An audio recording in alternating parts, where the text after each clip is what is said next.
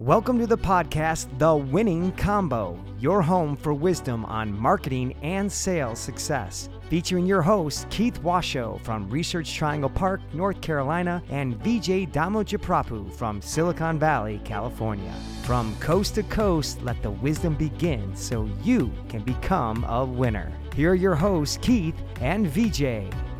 Welcome to the Winning Combo Sales and Marketing Success Podcast. I'm your host, Keith Washoe in Research Triangle Park, North Carolina, alongside with my co-host, Vijay Damajaprapu out of Silicon Valley. We're very excited to bring you a special guest on today's 19th podcast. It's Ryan Kraudel, VP of Valencell out of Raleigh, North Carolina. Now, Ryan is an innovative senior executive with more than 17 years of global marketing and strategy experience. He's worked both for large marketing teams and small marketing teams doing everything from corporate strategy and planning to the actual tactical execution of strategies to achieve growth targets. He's currently leading marketing at Valencell, which develops high performance biometric sensor technology. Now, prior to Valencell, Ryan led marketing functions for 6fusion, building global market awareness and scaling adoption of 6fusion technology.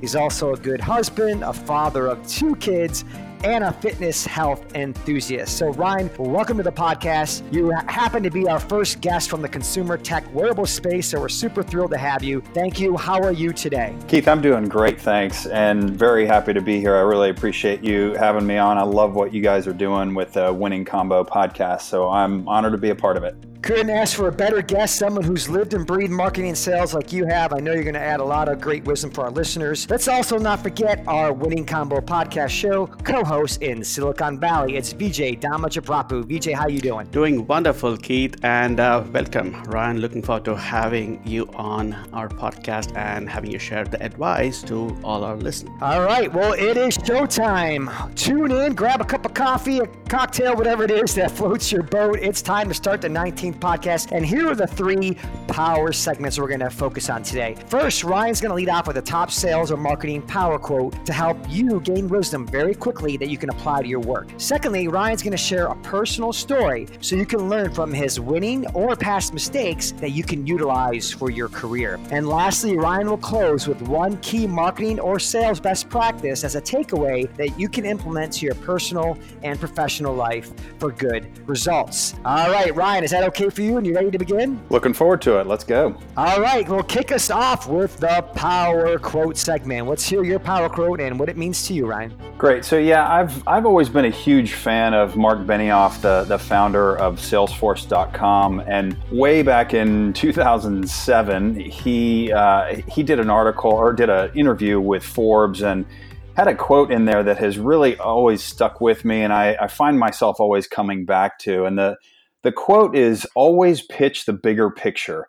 And his point there is find the, the larger macro level trends that are propelling your market opportunity and take the lead in moving that market opportunity and those macro trends forward, not just pitching your product or your company.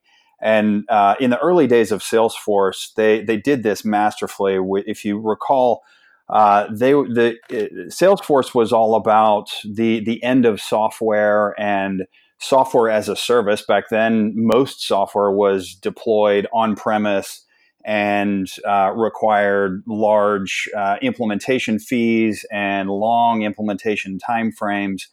And the fact that Salesforce was one of the one of the first, certainly large scale SaaS platforms uh, they used to their advantage uh, to position themselves against Siebel, uh, which was their main competitor at the time, which had far more uh, in terms of feature functionality and capabilities in the product.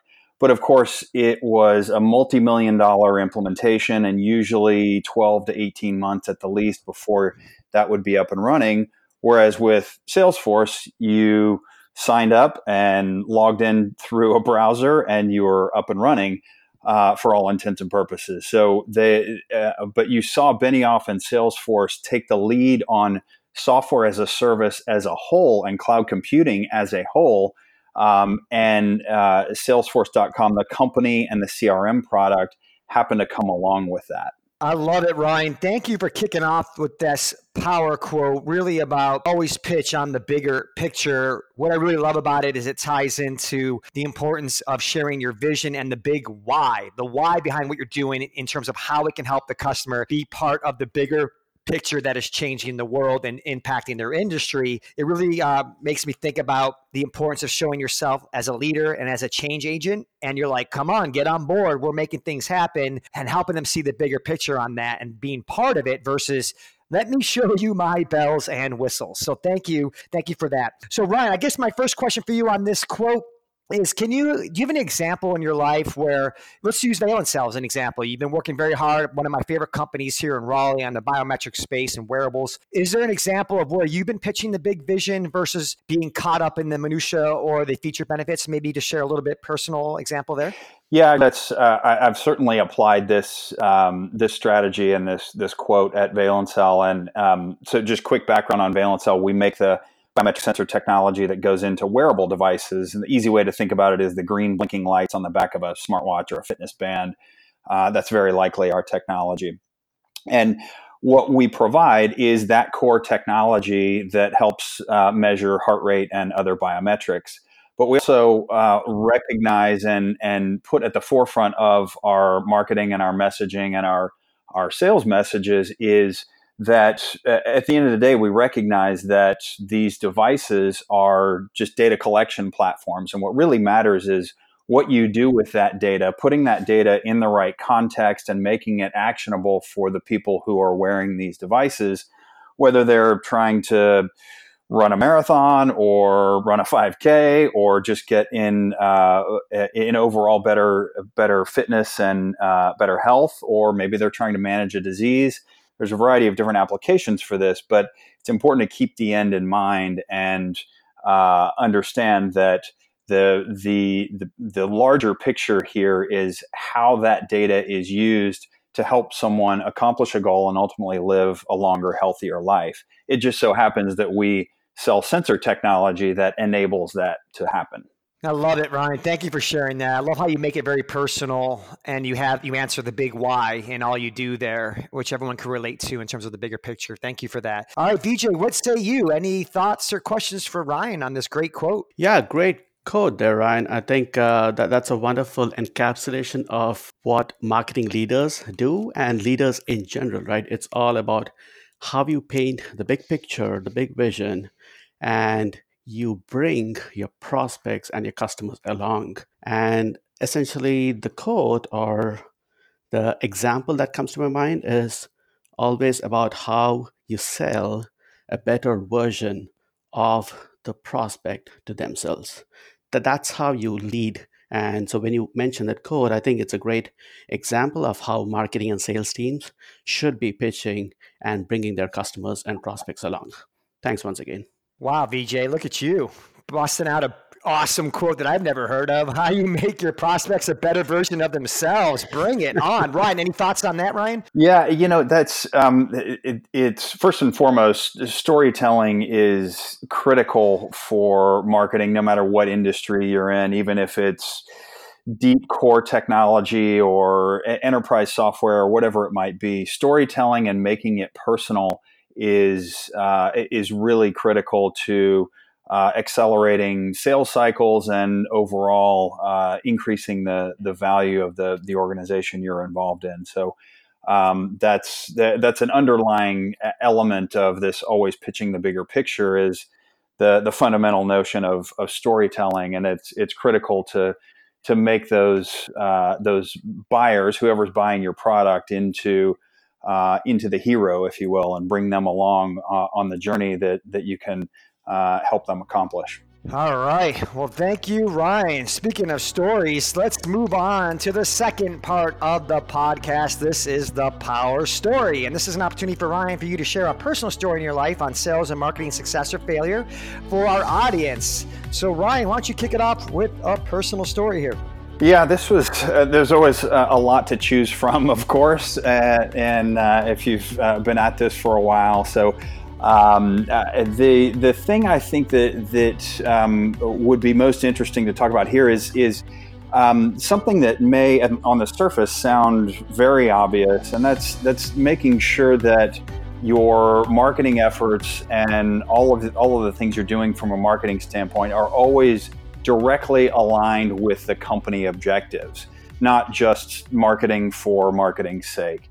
And yes, that's very easy to say, but it's it's much harder to do in practice, particularly in larger organizations, larger marketing teams, where um, the, the the further you get away from the um, the uh, immediate uh, goals of the company, the harder it is to see how that uh, how your day to day activities have an impact on those goals. But um, it, it's just it's far too easy to get stuck in in the inertia or the the just emotion of the expected or the traditional marketing initiatives.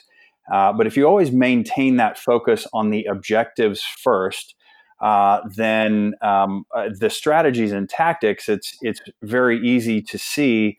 Uh, should we do this marketing campaign or should we do this marketing initiative? Well, does it which of the company goals or which of the company objectives is that going to directly impact? And if it if the answer is well we're not sure or it's not going to impact a, a, company objective then you probably shouldn't be doing it.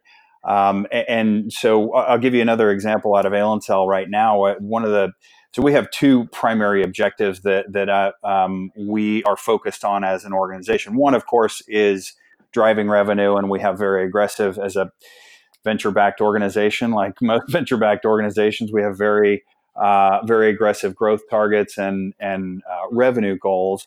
And so, driving revenue is always uh, a, a, prime focus for uh, everything I'm doing from a marketing standpoint.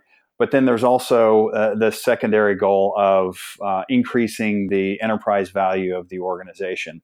And of course, there's a lot of overlap between increasing the the valuation of the company and um, the the revenue goals and targets, but they're not always uh, exactly the same. And so, anytime I am uh, putting together a marketing plan or uh, evaluating an option for a uh, a marketing initiative, if it's not either driving revenue or increasing the value of the company, then I'm probably going to say no to it. Yeah, I love it. Thank you for that personal story and how you've applied that to your to your life and to Valencell and your work. I, I really like this uh, story you shared in, in terms of staying focused as a marketer and not getting lost in the art form or the creative aspect of marketing for the sake of marketing just like we always talk about engineering sometimes likes to engineer stuff for the sake of engineering and, and just because it's fun to them but does the market really need it and, and in this case it's like marketing can do some cool creative stuff but is it really in alignment with the company objectives and the mission and the aim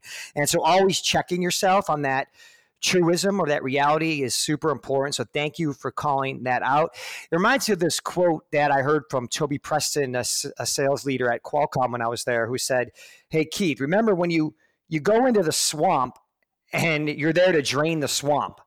And then you find yourself up to your knees in alligators. It's like, don't get so caught up in fighting alligators. Remember, your main mission was to drain the swamp. So, so keep focused on that. So, so thank you for that, Ryan. Is there any? I just this is just a fun question for you. Any quotes come to mind for you when you think about this story that that maybe is relative to this that you want to share, or any other kind of insight around this this point? Yeah. So the the one thing that I um, also come back to as kind of a, a corollary to that um, uh, to that approach is uh, so there, there's a venture capitalist in Los Angeles called Mark Suster. Uh, at Upfront Ventures, and and he has, and I'm paraphrasing here. I don't remember what his exact quote is, but he's always he always makes the point of make forward progress every day even if it's just small progress, make some forward progress every single day. Some days you're going to make huge progress, other days you're going to um, maybe make smaller progress. But um, the the the theory and the, the the notion behind that being nothing's going to happen unless you make it happen. So uh, wake up every day and and think what are you going to make happen today and make that forward progress every single day. Again, aligned with those uh, objectives of the organization. Thank you for that, Ryan. Yep, just like sports, it's a game of inches, right? Just get going 10 yards for a first down. Just get those couple yards. All right. Uh, That's right. VJ, what say you? Any questions, thoughts for Ryan? Yeah, Ryan, I think uh, that's a wonderful way for you or anyone as a marketing leader how they assess their priorities and give guidance to their marketing team, as well as align the sales teams and the leadership broadly, right? It comes down to how you're prioritizing your activities in line with the corporate objectives. And for you, I think you called out in given your circumstances and your situation, it's all about how you drive revenue and how you drive the valuation of Valencell. So absolutely relevant. So that's also in line with the major trend that's happening with marketing leaders and the CMOs broadly, which is there's a clear urgency and a drive for making marketing a revenue center versus a cost center. So you sharing that key practice or best practice is very relevant in these times absolutely now pivoting a bit right now so question for you obviously there are activities that where you can draw the line and connect the dots from hey doing this activity leads to this amount of dollars or reduces the customer acquisition costs but then there are also the other activity, activities which are not so tangible specifically around brand building and community building activities. So, can you share your thoughts on how you evaluate and prioritize those and what advice you can give to our listeners? Yeah, it's a great question. And um, uh, while um, ROI on marketing activities has certainly gotten better with uh, with a lot of the the digital marketing mediums that we use today, still nothing perfect, especially when you get into uh, areas around communications and brand building and awareness building. Uh, but there are tools and, and capabilities that uh, can help tie those brand building efforts to awareness of the organization, awareness of the broader trends that uh, I, I, talked about earlier, and um, and how the the overall uh, brand value and organizational value comes along with the the increased exposure there. And so there's uh, just uh, as as a few examples. So obviously you can you can track the the Google trends and um, and traffic around. Uh, different search terms associated with the company and associated with the, the trends involved in uh, in the company. You can also tie things using tools like um, uh, TrendKite is one that I, I, like to use quite a bit that does a a very good job of tying um, media exposure, both both earned media and paid media, into uh, the valuation of that exposure. Um, uh, they use a, um, uh, ad equivalent dollars as a way to put a valuation on that. But there's there's uh, some good tools out there that that can help you um, uh, at least um, put a um, uh, put a trend or uh, understand how the the brand building and value building efforts uh, have um, uh, are trending or are, are making an impact on the overall organization. Yeah, Thanks. Yeah, I, I think uh, that that's a great uh, and relevant piece of advice there, Ryan. So, which is yes, obviously, as a marketing leader, you'll feel pressure to show how you're moving the needle for sales as well as for the corporate objectives. But then there are also the non or non-tangible activities like brand and this is where things like tracking pr tracking social media uh, awareness or the relevance i think these all come to play so yep i think those are great piece of advice there all right, that's wonderful. Thanks for sharing that story and then expounding upon that with other quotes and insights. So now let's shift into the third part of the podcast. This is the closing best practice takeaway for our audience today to learn something that they could apply to their life as a best practice. So Ryan, we're excited to hear what you think is the best practice, whether in sales and marketing, and why you think it's important. Yeah, I think um, uh, from a best practice standpoint, uh, the the thing that I always like to keep top of mind uh, beyond what we've already talked about here is, uh, and this applies uh, both uh, across sales and marketing, and and hopefully the those two organizations and um, and efforts are are very much aligned.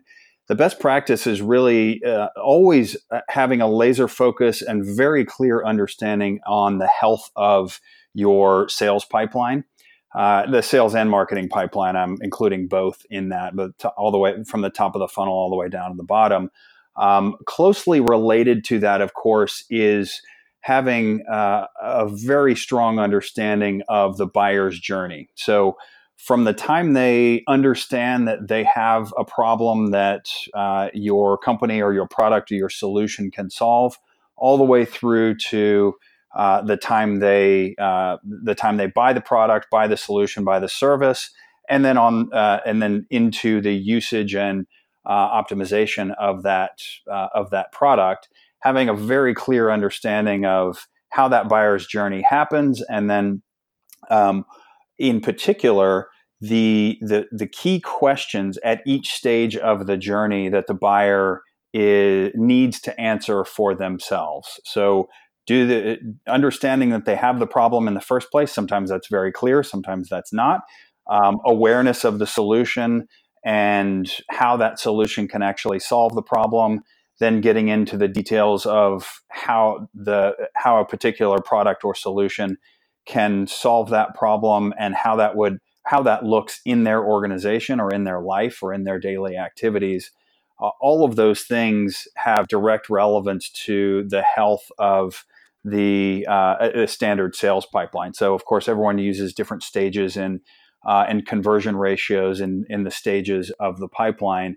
But understanding that buyer's journey as it relates to moving through those different stages of the pipeline is critical, and it's it's not something that's static, especially these days where um, everything is dynamic, and you you have to continually evolve what that buyer's journey looks like and um, the the key metrics that measure the the health of your sales pipeline. Thank you, Ryan. I love how you bring up as a best practice the idea of keeping the importance of the buyer's journey in mind as you go and market and you sell and being aware of the different stages Eh, from a marketer it's all about making sure that you market differently at different times to different people based on where they are in the journey. So you're not set, sending them a top of the funnel kind of message when they're already now in the middle of funnel evaluating final options to buy. It's a different message at that point. So thank you for sharing that. And actually, you're the first one that I can recall that's actually brought up. Usually, when you think of pipelines, it's like, oh, sales, sales, sales. What's your pipeline? Who are your clients that you're bringing in? And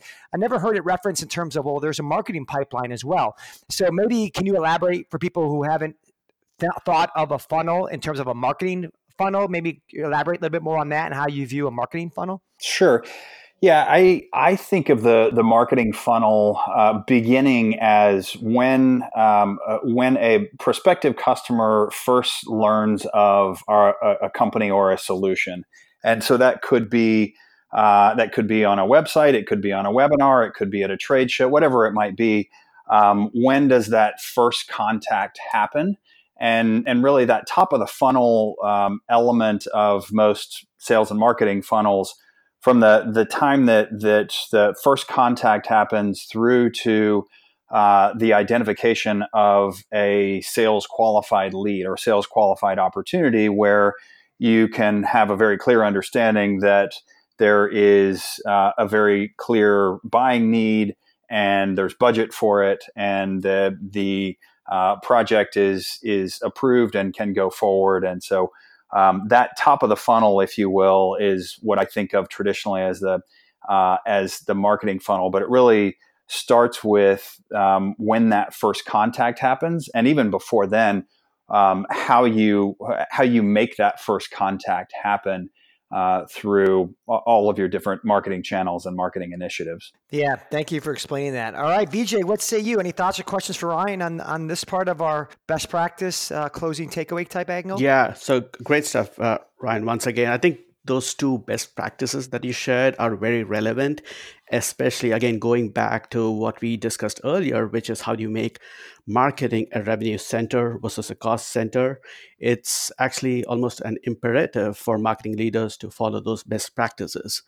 And when you are sharing the buyer's journey and what you're doing there, it actually brought back my memories as to what I was doing earlier as a product marketing uh, uh, leader, as well as a marketing leader, which is how are our buyers evaluating our products? How are our buyers evaluating the competing solutions?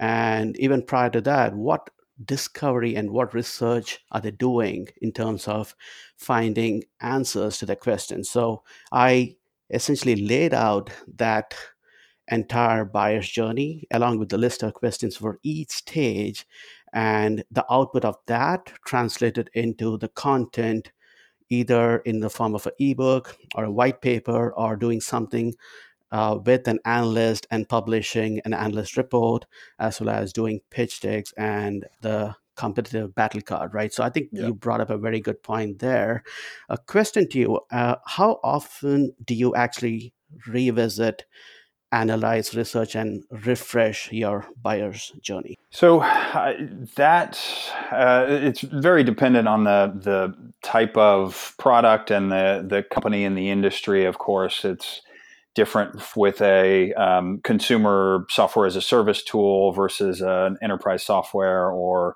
uh, a consumer wearable device like I'm doing now. So all, all of those things um, have uh, direct relevance here.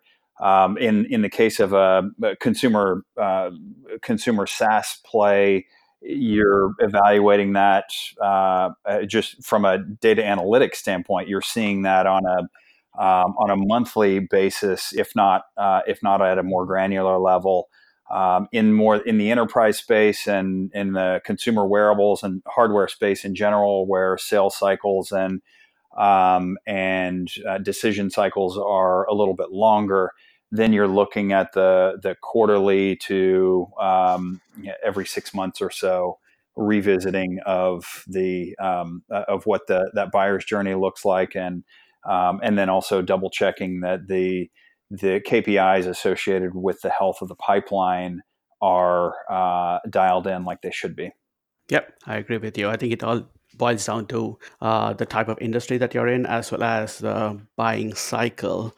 And something else as a best practice uh, that i would like to share with our listeners is i also when i was doing my buyer's journey exercise i actually involved the customer success and customer support teams.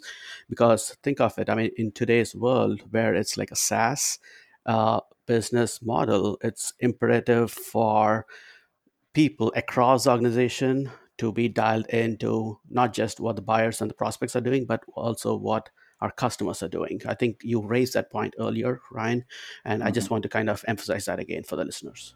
All right, great. Anything else you want to add on that, Ryan, or should we move into the, the summary part of our podcast? No, I, I think that covers it really well. All right, we are now going to conclude the podcast with a nice little summary. We want to thank Ryan for sharing all this great wisdom around those three seconds from the quote, the personal story, the closing best practice. We now like to share with you our concluding summary of the show and really recap a couple key points that we think stood out that are worth learning and applying today. We'll have VJ lead us off. I'll share a little bit of color if needed, and then we'll give Ryan the final word. So, VJ, why don't you go ahead and lead off here in closing our 19th podcast? What's the summary or some key takeaways you think should stand out for our listeners? Yep, as always, I always summarize in uh, terms of three. So the top three, I would say, the number one being always pitch the bigger picture. It's always about how you help your buyer see the bigger version for themselves, right? That, that's number one. The second is around how you're evaluating your marketing activities and priorities as you're doing those, make sure that it's in line with your corporate objectives for the current quarter as well as for the upcoming quarter. So that that's the second takeaway. And third, I would say is always, always, always keep an eye on the buyer's journey because at the end of the day, it's all about empathy and you have to have that view and perspective from buyer's point of view. Thank you for that, VJ. Yeah, Ryan, it was wonderful everything you shared. Really good insights that you can definitely all of us apply to our life to further hone in on our skill set and what we're doing. I really like the fact that you start off with make sure you're always clear on the vision of when you're marketing and selling to make sure that people see the bigger picture. Really, it shows you as a leader and as you're as you're a mover and shaker in the industry. You're a change agent, and in essence, it's helping convey the message that come join us. We're part of of a bigger picture that you can join the ride on and be part of uh, what we're doing to help you be more effective in the future as we lead the industry, which I really, really like. I also really appreciate, Ryan, uh, the fact that you, you talk about make sure that you don't just do marketing for the sake of marketing. So just don't be busy spinning your wheels. It's kind of like that whole fun quote about ants building uh, ant hills. You're like, uh, yeah, but are they? They're busy, but are they busy doing the right things. So thank you for for sharing that. I, I really enjoyed the, the the point that you brought up in the funnel and making it from a marketing funnel perspective to think about the buyer's journey. So, so thank you for that. So, Ryan, we're going to give you the final word. Uh, any uh, final thoughts you'd like to share with our audience to you think it'd be helpful for them to walk away with? Yeah. So this this has been a lot of fun. Thanks again for having me on. I, one final thought is just. Um, in terms of quotes and lessons learned and best practices, uh, it, those things are always evolving, particularly in in this environment as new technologies evolve, new marketing capabilities evolve, and of course, um, uh, new market dynamics always involves, evolve. So uh, never stop learning. Yes, a leader is a reader. So thank you, Ryan. You nailed it. Hence the importance of listening to podcasts like this one. So, Ryan, thank you for being on the show. It's been an honor to have you. And we want to thank all you listeners for joining this podcast, The Winning Combo. We hope you enjoyed and it's been helpful to you in your sales and marketing career. Yeah, so thank you once again, Ryan. I think you shared great piece of advice and nuggets over there for our listeners. And listeners, so do stay tuned for our next show and Follow the winning combo on LinkedIn, Twitter, and Facebook. Till next time, keep learning and keep winning.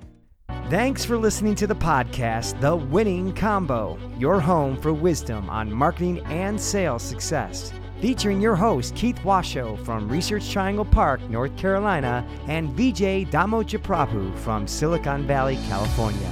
Stay tuned for the next show and follow The Winning Combo on LinkedIn, Twitter, and Facebook for free content and the latest podcast episodes to help you be a winner.